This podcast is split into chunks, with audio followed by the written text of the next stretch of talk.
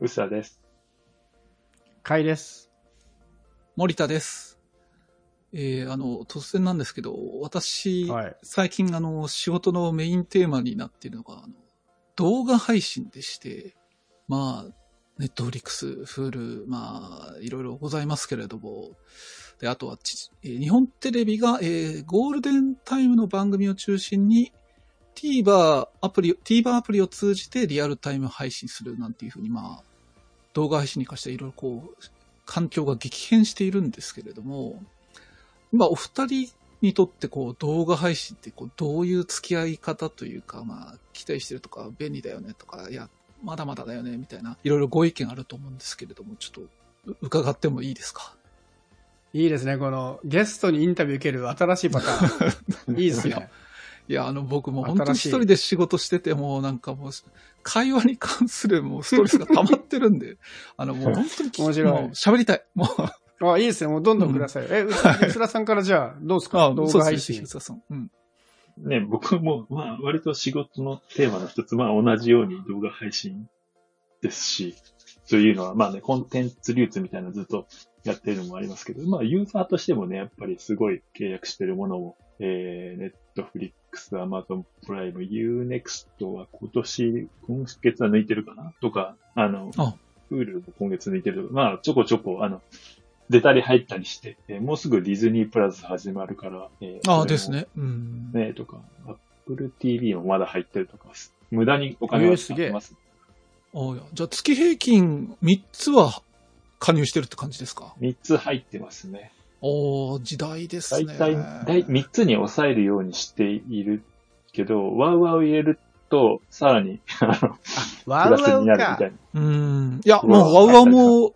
う今やもう放送事業者っていうよりも動画配信事業者なんじゃないかなってぐらい。9割方見れるんですよ。で、まあスポーツとかは特に、僕テニス見る。で、テニスとかは、オンデマンドの方が数が多いんですね。試合数が。なんでそこは外せないとする。まあ、ネットフリープライムは、外せなくて、ワウワウもずっと入ってるんで、そこに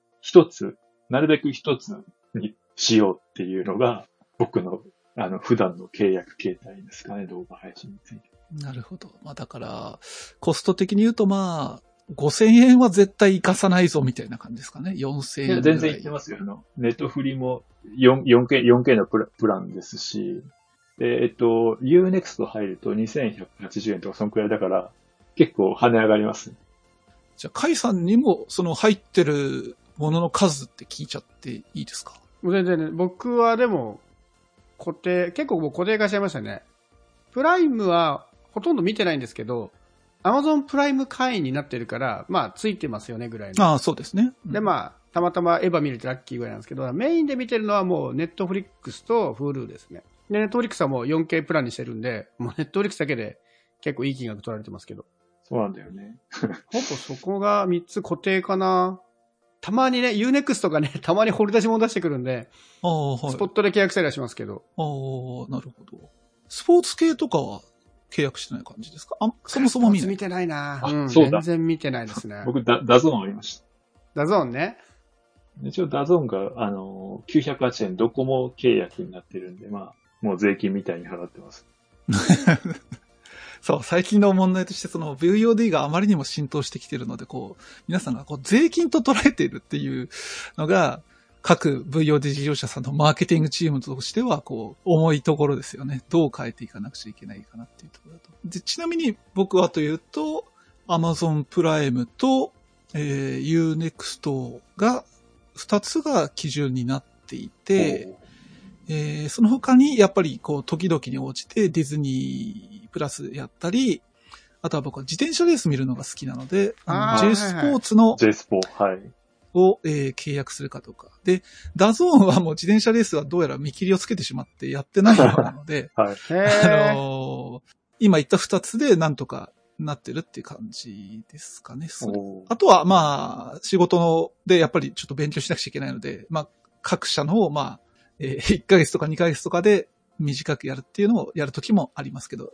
本当にこう生活上利用してるのはプライムと U-NEXT ですね。うん、面白いですね。普通メインストリームがね、Netflix、Hulu って人が多いと思うんだけど、うん、メインが U-NEXT っていう人が結構レアかも。どこですか、そのキラーコンテンツのポイント気になりますね。そうですね。まあ、僕は付帯するポイントですね。あ、はい。U-NEXT は2189円なんですけれども、1200円分ポイントが戻ってくるっていう仕組みなんですよね。で、最初のうちはその1200ポイントで、映画館のチケットを買うときのポイントに使ってねとか。ああ、やってたな、そんなの。なるほど。とか、あとはレンタルビデオ500円分を、まあ、2本見てねとか、そういう感じだったんですけど、今はがっつり電子書籍が組み合わさってるんですね。そうなんですよね。うん。だから、1200円分毎月漫画買えるんです。面白い。なるほど。で、ポイントがね、3ヶ月持つのかな。なので、まあ、買わない月があったら、まあ、2ヶ月か3ヶ月か、ごめんなさい、ちょっと期限があるんですけど、まあ持ち越して保留しておいて、あったら買うみたいな感じにしてる感じなんですよね。で、まあ僕の漫画の購入パターンだと、それがまあ本当に合ってるんですよ。まあ2月に1冊買いたいのがあるかなっていう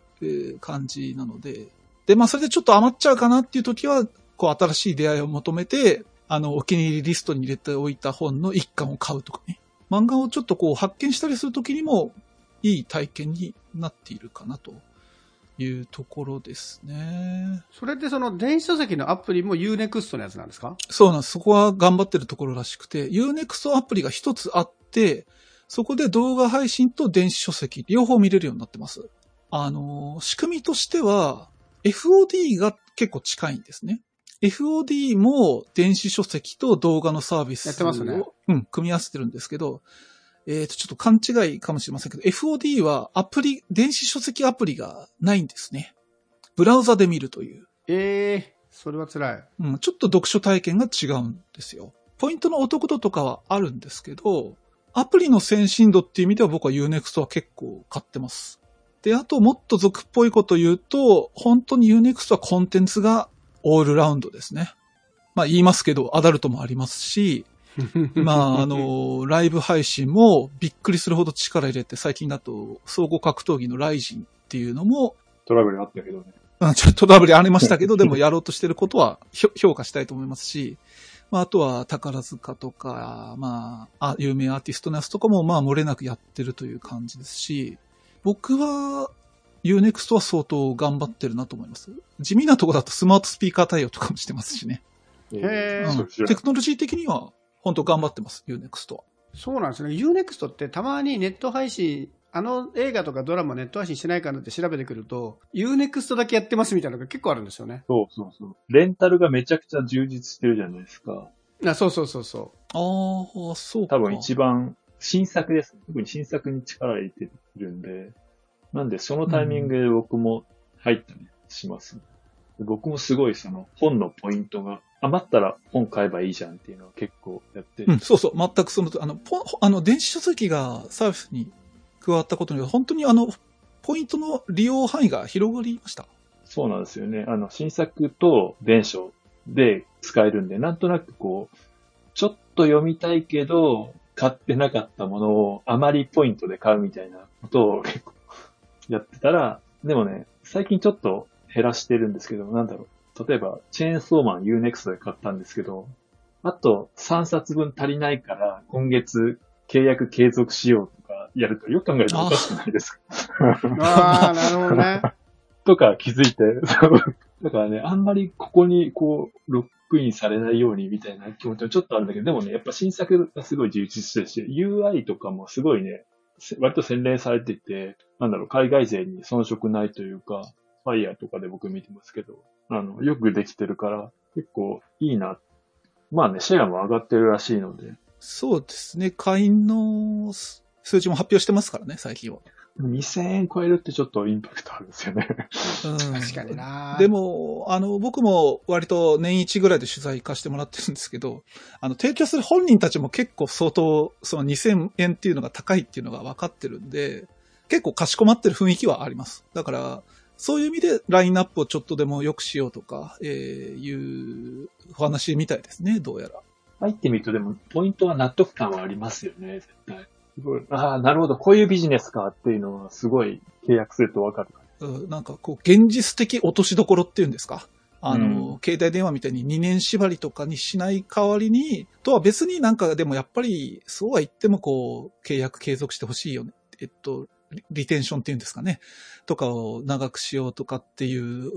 のはやっぱり、月額制のサービスであれば必ずあるところだと思うので、そこで見出した現実界が U-NEXT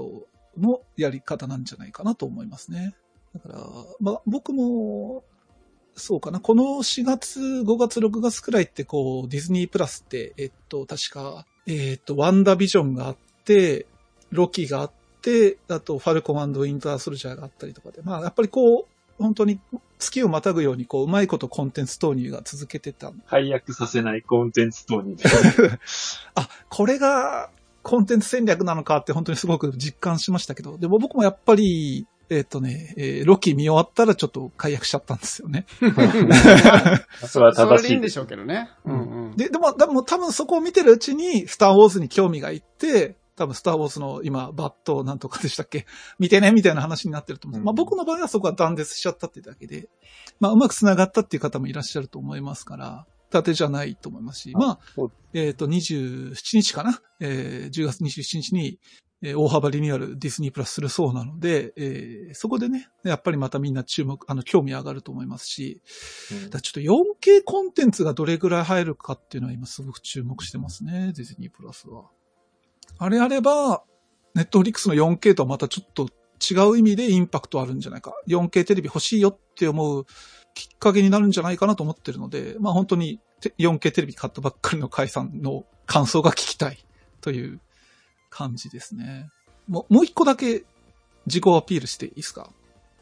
いっぱいしてくださいよ。はい。ぜひよね。前回の全録つながりなんですけど、やっぱ僕全録の中で発見した超面白いコンテンツがあってですね。ほう。テレビ東京のローカルバス番組なんですよ。はいはいはいはい。バス旅ってやつです。わかる。バス乗り継いだりするやつですよね。そうそう。田川陽介と、恵比寿さんがやってるやつなんだけど、俺的には超面白いんですね。もう出てる人みんな好きになるぐらい好きなんですよ。あの番組に出演した人。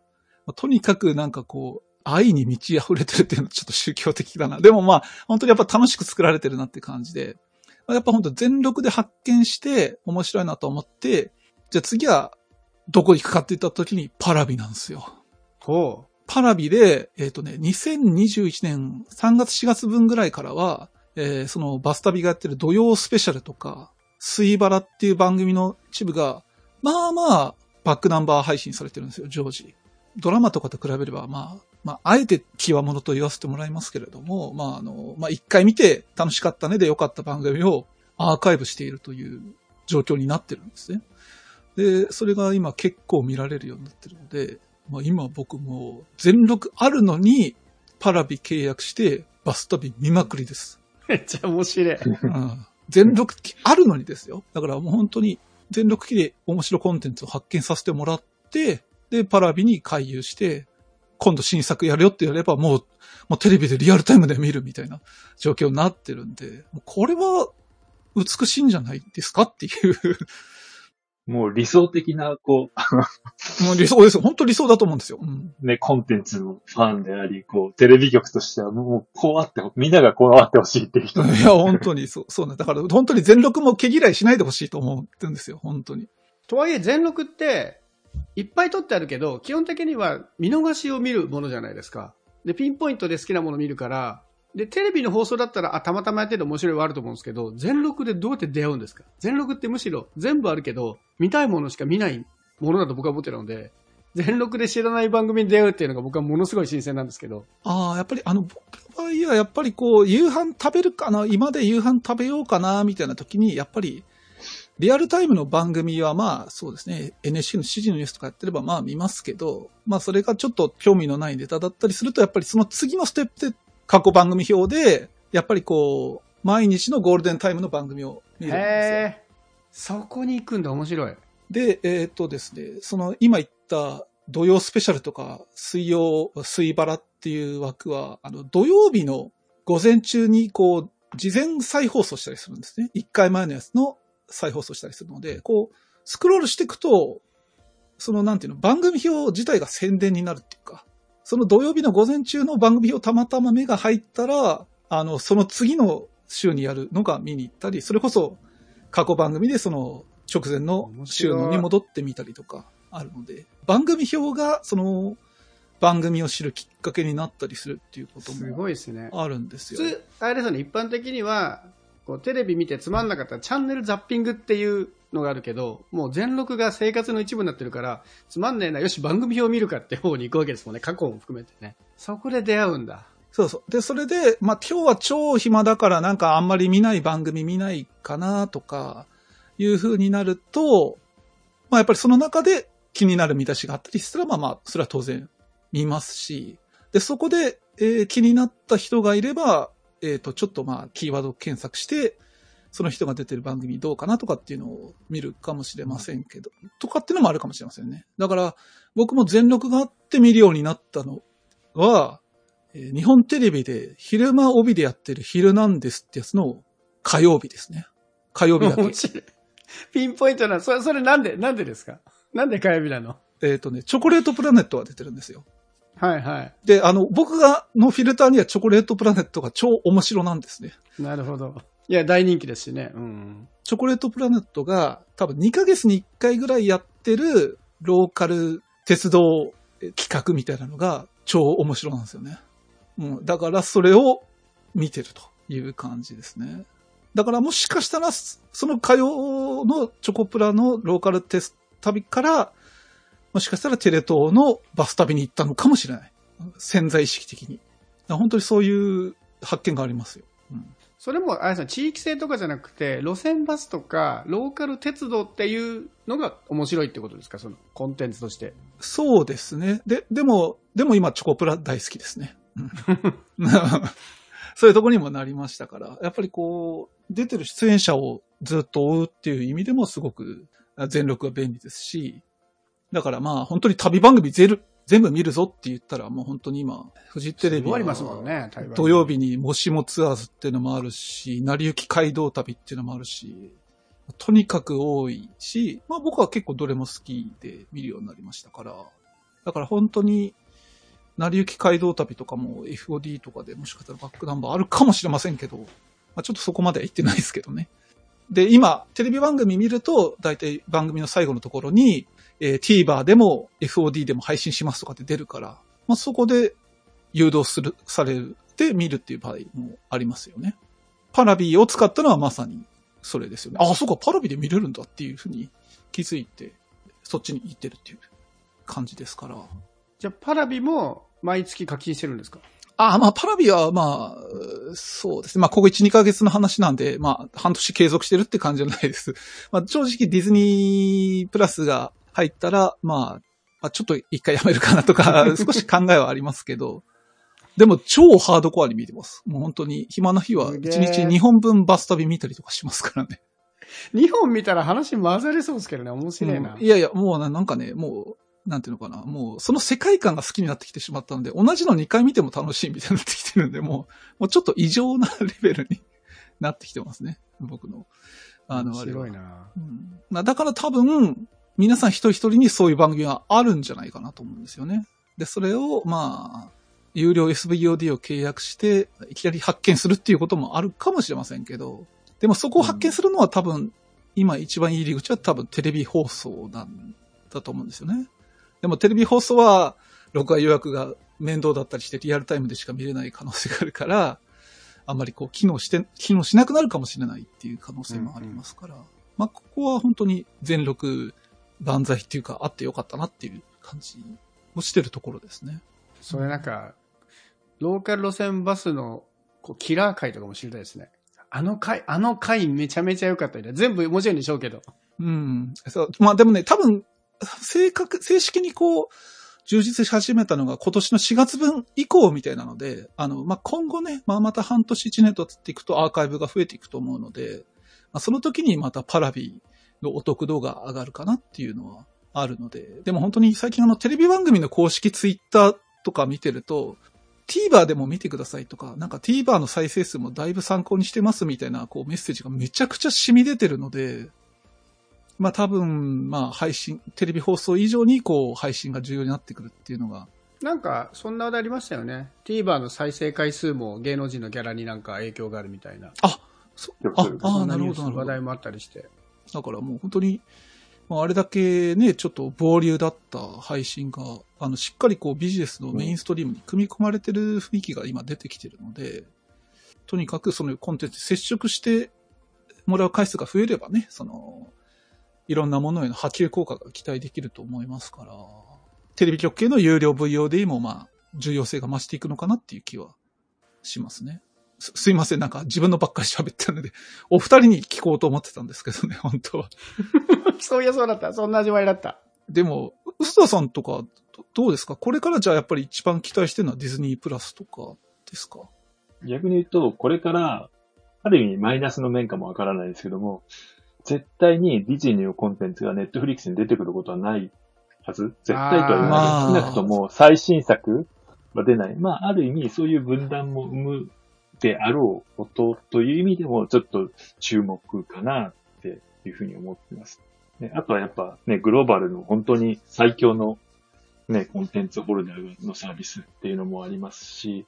ね、日本でもプレステのリモコンが出た時に、日本で動かないディズニープラスボタンがついてる。そう。あ、そうか。もう、ああいうのって本当もうグローバル契約で多分面を抑えて、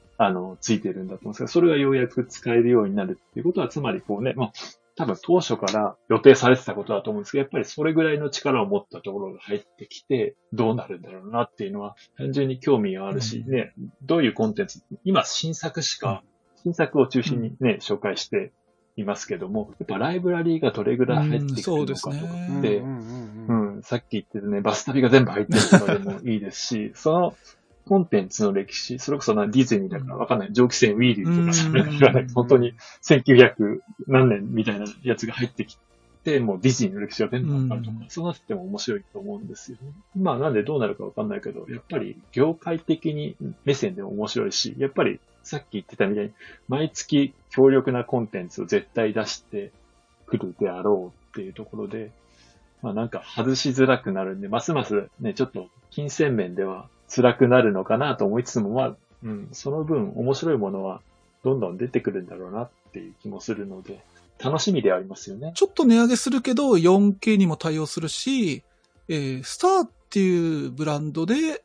いろんな結構作品がガツッと増えるみたいですもんね。はい、プレミアム作品みたいな感じですかね。そうですね。だから、本当にこれに引っ張られて、結構、周りのね、VOD 事業者の人も、まあ、4K 対応やんなくちゃまずいかなとか、なんか結構動きはあるのかなって僕もすごく想像してますね。だから諦める会社も出てきたから確かにそうですね。そろそろね。合唱連行そういうきっかけになるかもしれないですよね。みたいなところも含めて、こうまあ注目せざるを得ないっていう感じ。でも基本的にはコンテンツ楽しみ、ね、海外ですごいと言われているものがどんどんますますね、早いタイミングで入ってきそうだっていう意味では、期待感はあるんじゃないかな。もう総本山の方でしっかりローカライズもね、もして同時展開するみたいな、そうだと思います、感じですもんね。カイさんはじゃあどうですか？これから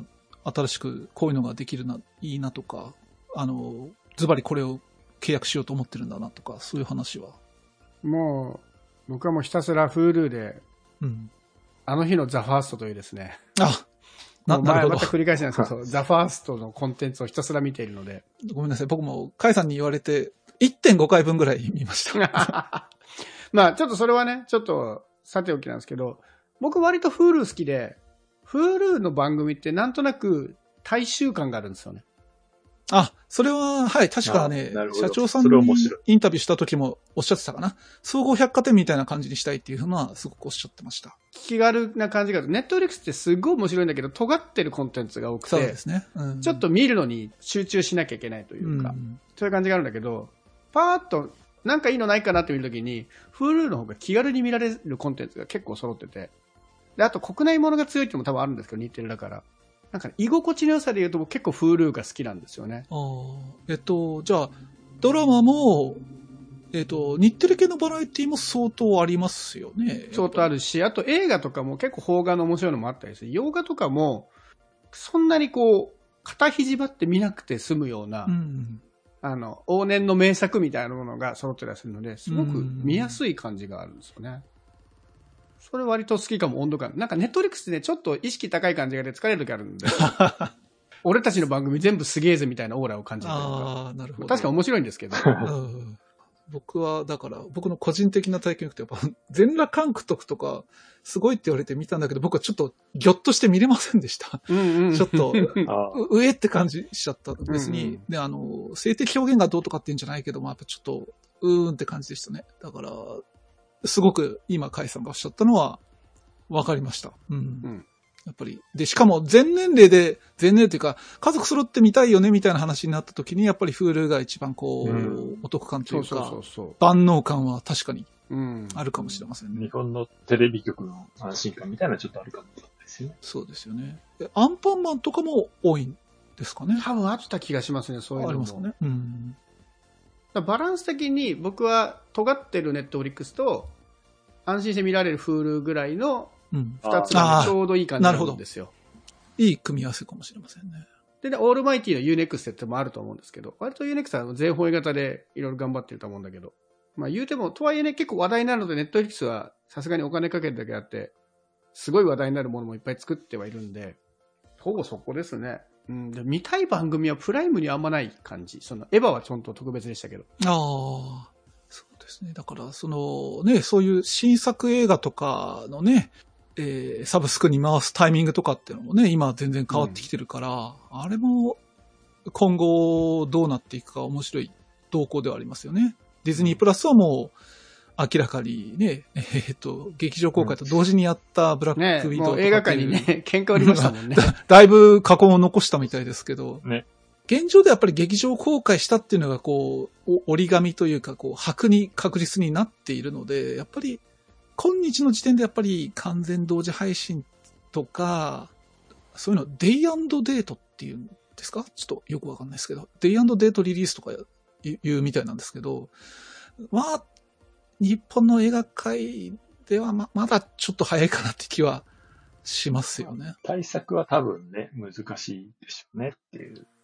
でも、そういうのも含めてのディズニープラスかなっていうところ、ちょっと。ちょっとね、その、挑戦的なとこありますよね。何回か前に、僕の家に、いろいろ、スピーカーとか入れて、映画の環境を整えた結果、やっぱり映画館すげえなみたいな話をしたんですけど。ああ、はいはいはい。うん。面白い映画だからこそ、それ映画館で見に行きたくなるみたいな、そっちのアプローチも出てくると思うんですよ。やっぱいい音で聞きたいとか、いい絵で見たい、大きい画面で見たいみたいなこと言うと、家ではどうやっても無理なんで、そっちに流れるアプローチもあっていいと思うんですけどね。そういう意味ではディズニーはちょっと期待している。組み合わせで面白いっていうのは、だから